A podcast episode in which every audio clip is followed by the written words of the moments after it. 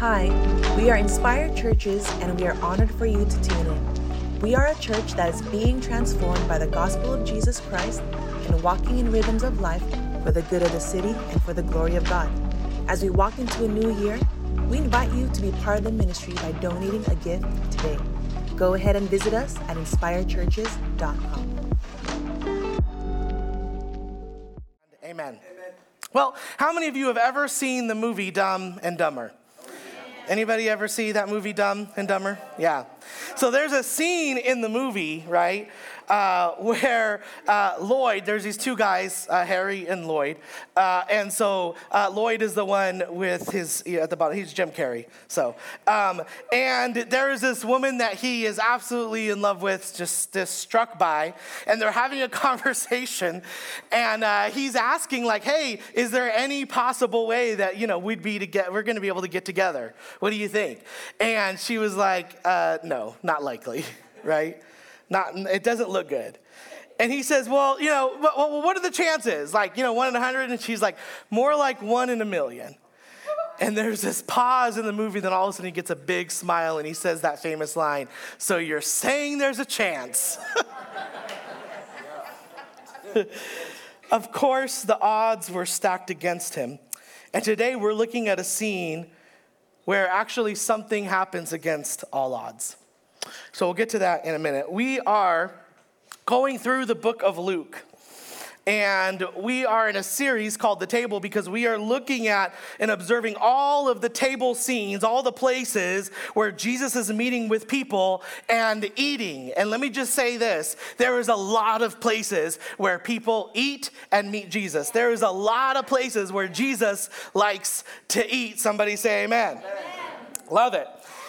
And, and the reason why we're looking at those scenes is because uh, we are hoping that this will call us back to the table of Jesus with a new and refreshed look. That's why we're holding the Lord's Supper every Sunday during this series, but also to inspire us to open up our own tables. That because Jesus opened his, that we will open ours, and to ask the question what does it look like to be a people of hospitality? What does it look like to be a people that are willing to invite others that maybe don't sound like you, look like you, think like you, vote like you, to come together and to commune with them, to build a relationship with them, to love and serve them well, so that they too might meet Jesus at his table? Right? right? And so next week is our last installment of this series. And so we're coming like to quote Boyz II Men, right, to the end of the road. and, uh, and I hope this series has been exciting for you. But if you've missed any of it, please go back. It's on YouTube and uh, podcasts and different things. And, and I would love for you to be able to hear the entire series. So today, our assignment is in Luke 24. Luke 24. And we're going to start in verse 13. It says this. Now that some, uh, now that same day, and we'll know what that same day means in a minute, two of them were going to a village called Emmaus. We'll find out which two in a minute. About seven miles from Jerusalem. They were talking with each other about everything that had happened. And as they talked and discussed these things with each other, Jesus himself came up and walked alongside them. Now, why that's astonishing is because Jesus just died. He was just crucified. He actually just rose from the dead. And so now here he is. This is his resurrected, glorified body, right? So as they discussed these things with each other, Jesus himself came up and walked alongside them, but they were kept from recognizing him. He asked them, What are you discussing together as you walk along? As if he didn't know, right? They stood still and their faces downcast. One of them, named Cleopas, asked him, Are you uh, the only one visiting Jerusalem who does not know the things that have happened in these days? What things? He asked. You know, he's just prying. The things about Jesus of Nazareth, they replied. He was a prophet, powerful in word and deed before God and all the people. The chief priests and our rulers handed him over to be sentenced to death, and they crucified him. But we had hoped that he was the one who was going to redeem Israel. And what is more, as if that isn't enough, it is the third day since all this took place. Now, the reason that's important is because in that culture, they believed that after three days, the soul left the body. And so, final, death was final, right? Three days since all this took place. In addition, even more, some of our women amazed us. They went to the tomb early this morning but didn't find his body. They came and told us that he had that they had seen a vision of angels who said he was alive. Then some of our companions went to the tomb and found it was just as the woman had said, but that uh, but they did not see Jesus. He said to them, "How foolish you are, and how slow to believe all that the prophets have spoken." Did not the Messiah have to suffer these things, then enter into his glory? And beginning with Moses and all the prophets, he explained to them what was said in scripture concerning himself. Now, as they approached the village to which they were going, Jesus continued on as if he was going to go further. But they urged him strongly, Stay with us, for it's nearly evening. The day is almost over. So he went in and stayed with them. When he was at the table, somebody say at the table. Oh, that wasn't very good. Say at the table. Right, there we go. He took bread, mm-hmm, gave thanks, and broke it, and began to give it to them. Then their eyes were opened, right? And they recognized him. Then he disappeared from their sight. They asked each other, Were not our hearts burning within us, when, within us while he talked with us on the road and opened the scriptures to us? They got up and returned at once to Jerusalem. There they found 11, the 11 and those with them assembled together, saying, It is true, the Lord has risen and has appeared to Simon. Then the two uh, told what happened on the way and how Jesus was recognized by them when he broke the bread. When he broke the bread. So here we are, and we're in Luke chapter 24, and it's interesting uh, because we have these three sort of stories, these three post resurrection documented appearances, right? These three accounts of what happened after the resurrection. So, one, we have the women, right, that were at the tomb. Second, we have the two disciples that are here on the road to Emmaus. And then third, which Phil, Pastor Phil will talk about next week, um, is the last part of 24. We have Jesus appearing to the 11, the apostles in the upper room. Now, one of the most remarkable things about this chapter is actually what's left out. See, because what we know is that Luke not only authored the book of Luke, but he also authored Acts. And what we know in Acts is that Luke was very aware of these post resurrection appearances, that, that Jesus rose again and that he spent 40 days after his resurrection teaching, eating, all of this uh, stuff uh, with disciples. He appeared to skeptics, to non believers, right? And so there were probably dozens, scores of dramatic experiences, people, you know, meeting the, the risen Savior. And so, what is so remarkable is that Luke goes to preserve these accounts. And if Luke decides, I'm only going to preserve three, then it's right for us to assume that he must believe that in these details and all of their features that they are to convey to us the meaning of the resurrection better perhaps than any of the other appearances right so, so, in other words, we have the right to say that not only did Luke author these, uh, these documented events and he wrote down, he chose these three, but, but that these three have something to teach us. And, and really, this is the, the we're, we're looking at a meal that happened after Jesus died and rose again in his glorified body, which, which gives us hints to what, what life will be like when we're resurrected and when, when, when those who are in Christ, when we are physically resurrected into a physical heaven and, and, and what that looks like. And, and it looks like to me that what Jesus seems to do a lot is eat. Praise the Lord. And so I'm excited because not just on this side of glory, but on that side of glory, it looks like we're going to do a lot of eating. Amen. Somebody right there should have just shouted and run around and jumped and hollered and screamed. Praise God. If that doesn't get you saved, I don't know. Just kidding. Kidding, not kidding. Okay. and so he chose to preserve these three experiences. So, what do they teach us? Well, obviously, this morning we're focusing on the two uh, disciples walking to Emmaus. And so, there I just want us to look at the return, the reveal, and the release. And then the message will be done. The return, the reveal, and the release. Number one, the return. Take a look. First of all, the fact that the first part of this passage, it's interesting because it says that they were downcast, right? There's, the, the, if you notice here that Jesus comes alongside, they didn't recognize him. In fact, look what it says. He asked them, What are you discussing together as you walk along? And look what he says. It says, They stood still, their faces downcast. They stood still, their faces downcast.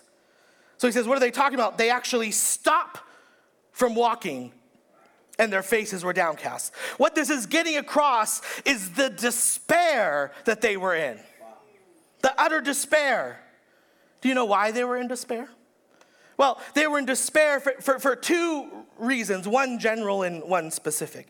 The general reason is this they were looking at life without a resurrection. Wow!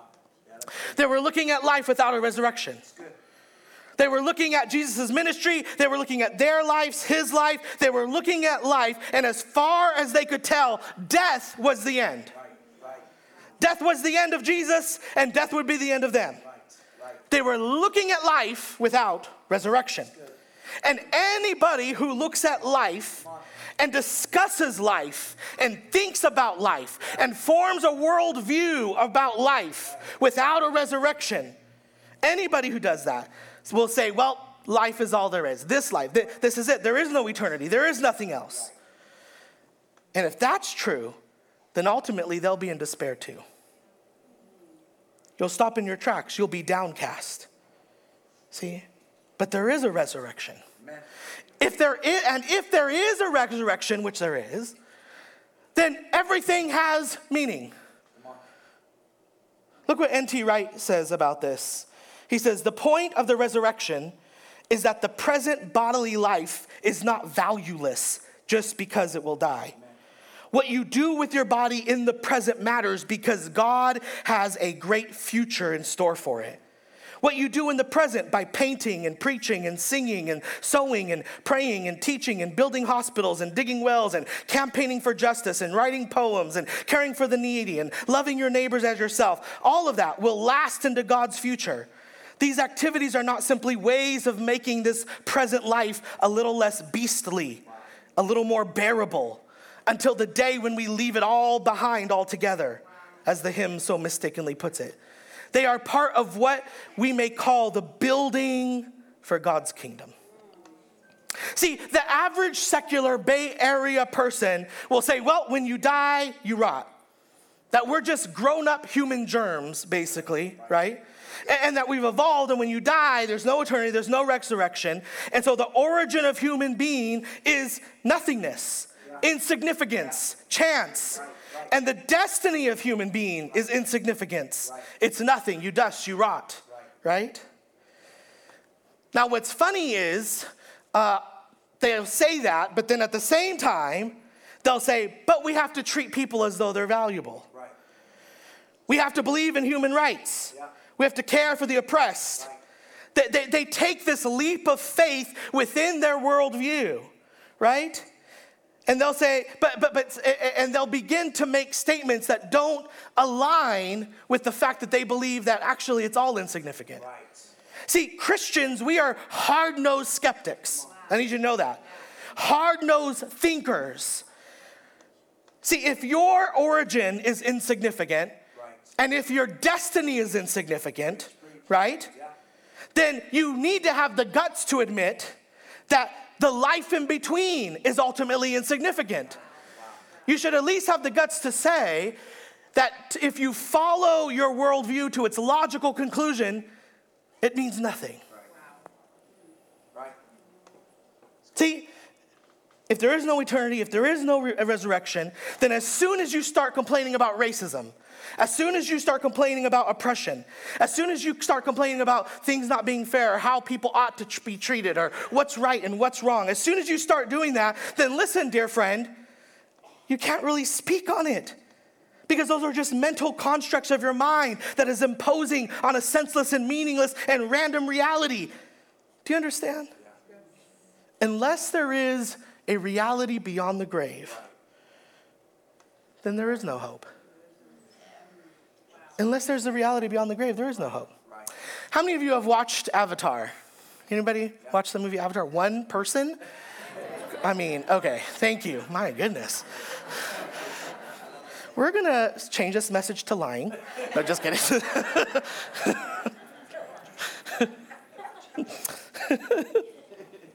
so in this movie, there's this alien world called Pandora, right? And it's and in this world the, the, the, air is toxic, and so humans can't really live among the native people that are there, called the Na'vi. And so, what scientists did was they created a way for humans to go into these, they look like tanning beds, right? And you then get connected to this avatar, which is what you see the character's name, Sully. Uh, this is his avatar. And this way they can be in this world and they can interact with the people of this world and so on and so forth. Now, what's interesting is that uh, in uh, this movie, uh, the main character is actually an ex Marine who got injured and he can no longer walk. But he's loving this program because in this program, he can connect to this avatar. And in the movie, you see that all of a sudden he's able to, through his avatar, feel the sensation of what it is to put your toes in the grass again, what it is to run again, what it is to feel water in your feet again and he becomes uh, uh, he becomes obsessed with this reality so much so that uh, he goes and he and he wants to just live in his avatar. He ends up falling in love with one of the women from Pandora, and at the end of it, miracle of miracles, what he ends up finding out is that through a weird and miraculous way, he was actually able to be transferred in to this avatar. That what he was experiencing one day became his actual reality. But what's fascinating is to see before that happened how his hope changed. See, before he even got into the program to be able to plug into his avatar, he was downcast. He was depressed. He had no hope. But then the fact that there is this reality all of a sudden fed hope into his system. It's interesting. The first reason they were downcast was because they were looking at life without a resurrection. And anybody who looks at life that way will be downcast. But there's a specific reason they were downcast, which is this they did not recognize Jesus. Mm. So there was a general reason then there was a specific reason. They did not recognize Jesus. That is, Jesus was right there with them and they didn't recognize him. Now, why is that, right? How is it that Jesus could be right there with them and they don't recognize him? And in some ways, it means that Jesus was somehow different, right? He was changed. After all, Mary didn't recognize him. The apostles didn't recognize him in John 21 when they were fishing on the boat. So there was something different about him. But if you look carefully, Luke actually says this in verse 16, but they were kept from recognizing him. Yeah, yeah. Do you see that? This indicates some kind of spiritual blindness. Spiritual blindness, which have two indications, right? Because why is it they could not recognize Jesus? Well, one spiritual blindness is practical, and the other is theological. See, many of us in this room, maybe you don't recognize him either. In the life that you're experiencing, maybe you too are asking, Where is God? Look at the mess. And just like them, Jesus is right side along, walking with them. And they're saying, My life makes no sense. All the promises of God have come void. And they are walking around downcast. And maybe for someone in this room, you are too. But Jesus is right there. You just don't recognize him. My guess is that there is someone in this room in this very condition right? Why couldn't they see him? Why can't we see him? Well, first of all, Jesus was extraordinarily ordinary. extraordinarily ordinary. One of the things that has to be a matter of reflection if you're going to read this story about the risen Christ is this is that is that it is so different right? When Lazarus was raised or when Jairus' daughter was raised, all of those uh, other scenarios were essentially resuscitations. They were miraculous, but they were resuscitations because they were all going to die again. Right? right? But with Jesus, Jesus rose, and when he rose, he was a new creation. He was in a new body, never to die. Right. Never to die. See, and if you were going to make that up, you wouldn't have made him look so ordinary. Right? You wouldn't have done that. Like if you were to go and if you were to walk into Barnes and Nobles, you'll see all these incredible books, right, on how you know we've reconstructed Jesus and how we've gotten behind what the gospel writer said. And, and usually, what they'll say is this, you know, out of all the ancient writings. So, like, let's take certain books that aren't considered uh, to be inspired, right? So, like, let's say the Gospel of Peter, the Gospel of Thomas, for instance. If you read those things, what's interesting is, is that they're interesting reads, but but but they can tell very quickly that that it's that this is just made up. It doesn't correspond to what they know and what and what eyewitnesses have been able to say and see about Jesus. They make Jesus out to be this sort of wizard, if you will, or X Man. But Jesus was ordinary. And the, ordi- and, and, and the, the, the fact that Jesus was ordinary just blew their minds, right? You have to pause and think about that for just a moment. Because if he is so ordinary, then that actually does something within our hearts.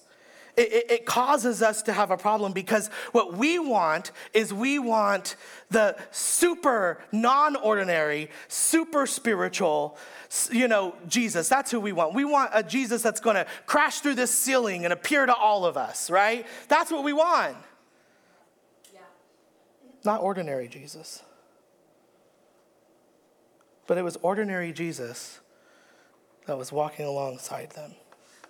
See?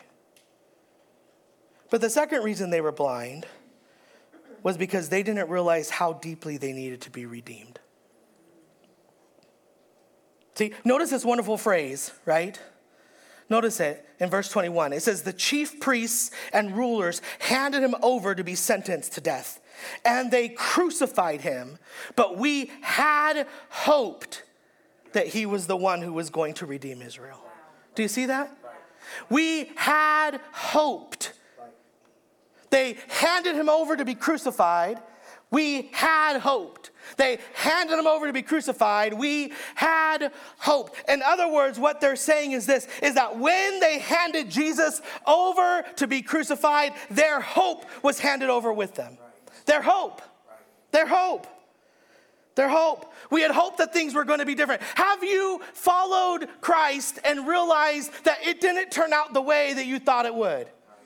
Have you followed Christ and, and you're like, wait a minute, this didn't exactly, this isn't what I thought it would be like when I gave my life to Jesus. I, I thought things were going to be different. What do you do when you give your life to Christ and everything you thought was going to take place doesn't? The prayer you thought he was going to answer, he didn't. The job you thought you were going to get. The stability, the security that you were aiming for didn't take place. The person that, that, that, you, that you were praying would be there for you left you. Do you see that? We had hoped. We had hoped that it would be different.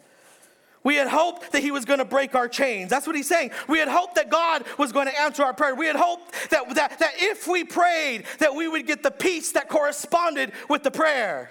See? But now what happened is that Jesus died. And when Jesus died, our hope died. That's what they're saying. When Jesus died, our hope died. And so now they're headed home. Now they're headed home. And they're headed home with no hope. And then hope shows up. They're headed home with no hope, and then hope shows up. Because after Jesus was crucified, he took on death. Death tapped out, and he was victorious, you see. Isn't that interesting? And here they are talking to Jesus about Jesus. Do you notice that? They say, Well, where have you been? You, you must not be from around here because everybody around here knows what's happened. Everybody. That there's enough evidence that there wasn't anybody in Jerusalem that questioned the fact. They didn't, that, that there wasn't anybody that did not know. They said, You must not be from around here. And they said, Let me tell you about. They were, they were talking to Jesus about Jesus. They said let that they crucified him, but we'd hoped he would redeem Israel.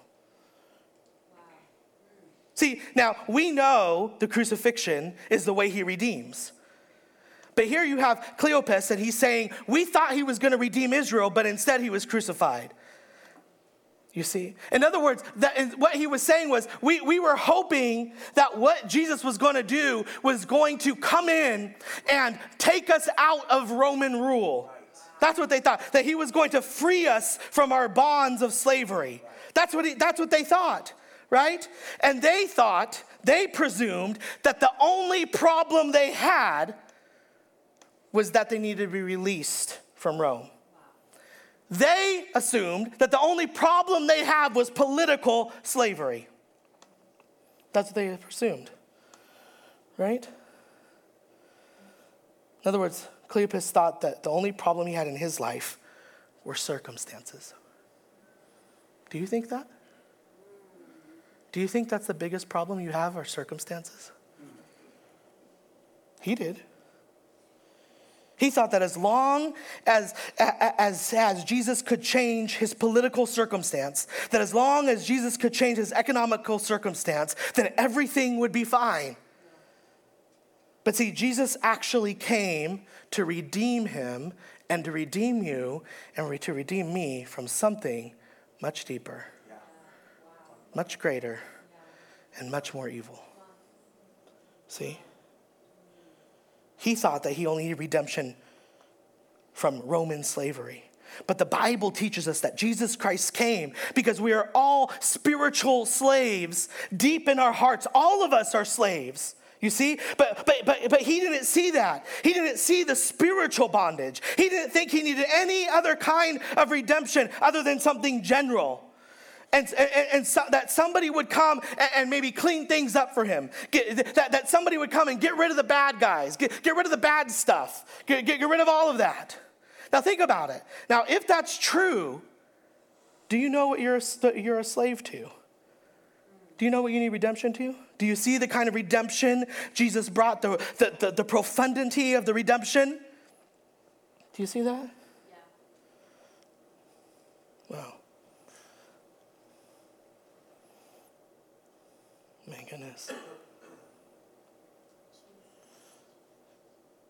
And so there's a, there's a part in us where we become addicts. We become addicts to trying to get things that will make us happy, that will somehow make us feel secure, that will somehow make us feel safe, you see. My mom, who was a heroin addict for almost all my life, you, we, as kids, we, we kind of saw how that addiction sort of took place, right? Um, and, you know, it, it starts usually with some sort of emptiness that you're trying to fulfill.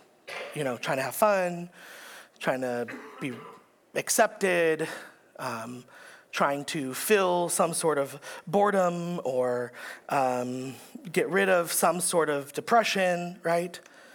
And so, and so you need this high, right? So you use the drug. And for a while that, that helps, but then all of a sudden what happens eventually is this thing they call the tolerance factor. And the tolerance factor means that after a while, the same amount that would once deliver a high no longer delivers that high, right? And, and, and so you need to have more, basically. You, you need to have a bigger high. And in order to, to, to get that bigger high, you have to do more of it, right? And so with the tolerance effect, you start to take more and take more and take more. And thirdly, eventually what happens is the very thing that is sort of uh, releasing or, or, or trying to handle the stress begins to cause stress. Right? Originally, you know, you took it to be relieved from stress, and, but pretty soon now it causes stress, right? And you start spiraling down. And you say, Oh, yes, isn't that awful? I, I, would look at my mom and be like, Oh, that's awful. That, that's just awful, right? But don't you see? Don't you see that we're all addicts? Oh, yeah. Oh, yeah. The more money you get, guess what? It won't be enough. You'll want more. The more sex you get, guess what? It won't be enough. We want more. Right? The more accolades, the more promotions, the more educated degrees, whatever it is, right? The house, the, all of it, all of it. The, you know, the, the marriage, the kids, uh, the, whatever it is, all of it. It's not enough. It never will be. Wow. Ever. You're always going to play catch up to trying to figure out how to fill it in. And isn't it crazy? Because these are the conversations. I remember when, when Beck and I used to lead youth ministry. And we would have these conversations with youth. And, and, I guess one day we thought, you know, when we're teenagers, well, when we're adults, we'll figure it out and we won't be chasing it anymore. But here we are, our 12 year old selves, still chasing it, aren't we? Oh, you are. You are. You see. We'll put it this way. Put it this way. Write this down. Anything you add to Christ or substitute for Christ as a requirement for being happy in this life, you're addicted to. Wow. Anything you add to Christ or substitute for Christ as a requirement for being happy, you're addicted to. And how you'll know that is this I'll be happy if blank. Wow. What you fill that in with.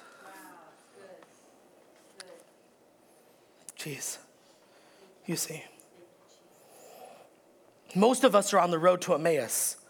Cleopas didn't know that they were, that, that they were deeper slaves, you see? He, he didn't realize it. And, and, neither do we. We want this sort of, remember those chicken soup for the soul books, right? It's all we want, right? But if that's all you want, that's all you'll get. Wow. You have to be redeemed for something much deeper. Theologian Michael Horton said this If we think the main mission of the church is to improve life and add a little moral strength to this fading evil age, we have not yet understood the radical condition for which Christ is, just a, is such a radical solution. See, most of us, the reason we come to Christ, most of us, the reason we come to Christ is we start out just like Cleopas, right? Is we, we want to change in circumstance, right? We want to feel happy, we want to get peace, all that stuff. We need to be happier, you know, so we'll come to Christ hoping that, you know, oh, well, this will make us happier, this will make us good, or, or, or, you know, maybe we need to be a little bit more moral, or, you know, whatever it is, or, or maybe we come to Christ because we want that monopoly get out of jail free card, right? And so we'll let, you know, we want to take that jail free, jail, uh, get a jail-free card and, and, and we want to we want to take it to our afterlife and we want to slam it down in front of the gates of hell and say, ha ha, you can't touch me, right? That's what we want to do, right? Or we want to be good. We want to be a good a good mom, a good dad, a good employee. You know, uh, uh, we want to be better. We want to be kinder. We want to be nicer. Or, or, we want to have a successful career. And we're hoping that if we add Jesus, you know, I, I, into you know our repertoire somehow, that, that we'll have a better career. And, and so we're going to say, oh, please let us pass this test or let us get that job or whatever. Did you ever consider that maybe your career is the very thing that's strangling you? Hmm. Watch this. You always come as a sufferer wanting help, but not as a sinner needing salvation. You always come originally saying, if I just have a change in circumstances, because that's where my slavery is. No, friend, it's not. It's not, you see. They were discouraged because they looked at life without a resurrection. They were discouraged because they didn't see Jesus in the ordinary. They were discouraged because they didn't think they really need a redeemer, you see. So, what can we do? What can we do? We have to allow the Holy Spirit to reveal Jesus to us.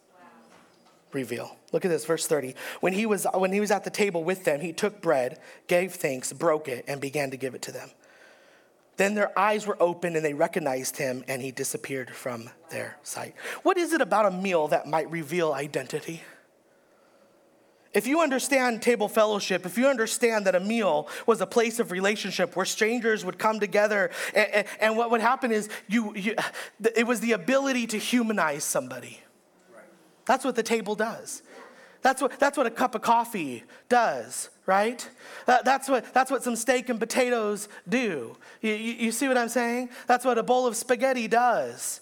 When, when you're sitting down and you're having a meal with somebody, you humanize them rather than acting out of fear or judgment or assumptions. Because sharing a table causes you to become closer to them. It forces you to have a dialogue and a conversation with one another, to share stories, to be known, to be heard, and, and, and for people who feel unseen to be understood. See, when you sit down and eat with somebody, in a way, you get down to the basics of what it means to be human because all of us need to eat. In a way, we're, we're, we're showing our weaknesses at the table, aren't we? The weakness that we need sustenance. That no matter who you are, no matter uh, your political affiliation, no matter your skin color or education, no matter your tax bracket that you fall under, the reality is, is that we all need to eat. We all do, you see. It's who we are. My goodness. The reason this appearance is given to us by Luke is that it is something that can happen right now. Right now. You see? Luke is trying to show us that we can meet the risen Christ. That, that, that you can have that you can have the scales pulled away from your eyes that you can have your spiritual blindness over if you're willing to find him well how do you do that isn't that the question how do you do it well he says Look, look what it says. Did our, not heart, did our hearts not burn within us? Didn't our hearts kindle within us as he opened the scripture? Oh. See, how you know, how you understand, how you get to know who Jesus is, one of the main ways is by reading scripture. Oh, Pastor Roger, come on. You have to have something more profound, more spiritual, more ooh, more ah than that. No. That's it. Right? But because look at this, verse 27, it says this, and it, it, says that, that beginning with Moses, that Jesus was talking to them, beginning with Moses and all the prophets, he explained to them what was said in all the scripture concerning himself. See, it, you can, I heard one uh, person say it this way, actually, several people say it this way, is that you can read the Bible in two ways. You can make it all about you, or you can make it all about him. And when you read the Bible and make it all about Him, it changes. It, it, changes everything about how you understand who Jesus is. You can know Him. You can know Him intimately. You see. And this is what these two men end up seeing. See, when you come to grips with the real Jesus, you become exactly what Charles Spurgeon said. As soon as a person has found Christ, they begin to find others. See, this is interesting because what happens is when you begin to sit down and when you begin to get this revelation for Jesus to reveal himself to you, when, when you understand that hope is not lost, when when you understand that, that hope is alive, when you understand that you don't have to be downcast, when you understand that, that the greatest problem is not your circumstances, then that means you're able to be anchored in the midst of your circumstances and be able to go through them. It changes everything, it changes it all because you're serving the God that's already seen your tomorrow. I, I remember we were going through this museum, and so we had somebody give us a tour right? And it was great. It was great because they were, give, they were able to give us all of this knowledge, but they were all able to show us sort of where to go right? Remember that? Or, or I remember, you know, first day of university, I get there and a group of us, you know, we're freshmen, we don't know what's going on. And so an upperclassman came and showed us where to go. And, and, I remember that first day of university, you know, you're nervous, you don't know what to do, you know, where's your dorms, where you're gonna put stuff, you know, you have no idea, you're intimidated, you know, you're the new, you're the new person there, right? And so you're like, am I gonna get hazed? What's going on, right? And it was great to be able to have somebody there to kind of show you the ropes, to show you where to go and what to do. That was great because it calmed anxieties, right? Now, the only reason that upperclassman was able to show me where to go is because he had already been there. You see? And when Jesus talks to you, he's not just talking to you about today, he's talking to you about your tomorrow. And he's already been there. He can guide you through. The storm he watched you walk in is the same storm he'll watch you walk out. He knows, and you can trust him. There is hope. And it's when that begins to happen, when you begin to, to see and, and grip the real Jesus, then it makes you somebody that has to invite others. Yeah. You can't help it, you have to. Yeah. You have to. Why? Because you see that they're hopeless too, and that they need hope. As soon as the person has found Christ, they begin to find others. See? It catapults you and invigorates you. It releases a desire for you to invite others. Last point, and we're almost through the release. Good job. You guys made it. You survived there was a release that happens, something that says, I have to tell the story. And our whole theme this year has been to know the story and to tell the story. Every sermon that we've brought, every home group that we've talked about, every book that we've recommended, everything that we've done from the, from, from uh, the, the Gospel Connects to the home group, all of it has all been done so you can be equipped to know the story. But, but what good does that do you? Well, well, well, what that does is so that way you can tell the story story. You see, tell the story. There's a release that happens, something that says, I have to tell the story. Know the story, tell the story. There's an old song that said, I heard an old, old story how a Savior came from glory, how he gave his life on Calvary to save a wretch like me. I heard about his groaning, of his precious blood atoning, and then I repented of my, sound, of my sins and won the victory. Oh, victory in Jesus, my Savior forever. He sought me and he bought me with his redeeming blood. He loved me ere I knew him, and all my love is due him. He plunged me into victory beneath the cleansing flood. You have a story, you see. If you're a Christian this morning, if you follow Christ, if you are a disciple of Him, you have a story, you see. Verse 33 says this They got up and returned at once to Jerusalem. They didn't stay there, they got up and returned at once. Do you see that? They found them, verse 35, and they told what had happened, you see. They told what had happened. They didn't stay home where it was comfortable and convenient, where they don't have to face social anxieties but when they really came to grips with who the real Jesus is, then they had to go and grab others. They had to do it. You see. And you're either one of two people this morning. You're either somebody that has hope that needs to give somebody else hope, or you're in need of hope yourself. Because whatever you're facing, a doctor's report that doesn't look good, that has counted down your days, a job that you thought would always be there, a parent that was supposed to love you and didn't, a pastor that was always supposed to be truthful to you and wasn't. Right? Situations, circumstances, all of it. Either you need hope or you have hope and you need to tell someone else. The fact that Christ has invited you to his table should cause you to want to invite others to experience the same forgiveness, freedom, love, acceptance, restoration, redemption. And if you don't know that place, you can. If you don't know the place that where Jesus comes and meet with you and you experience joy and freedom, if you say, I don't know that place, but I want to know that place, it, it's there, it's available, it's yours. You just have to believe the story. Heavenly Father, I thank you for today.